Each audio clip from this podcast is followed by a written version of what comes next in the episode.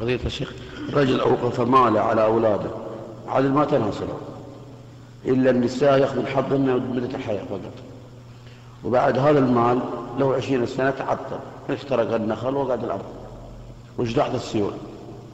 ما هو الحكم في ذلك آه قال أهل العلم رحمهم الله إن الوقف إذا تعطل في مصالحه فإنه يباع وينقل إلى مكان آخر فيه مصالح.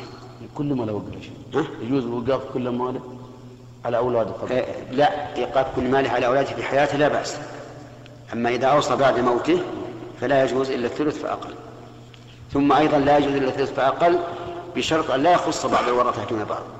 الشيخ كتب جهله لعنة الله على بائع ومشتري إيه، ما ما ما يثبت هذا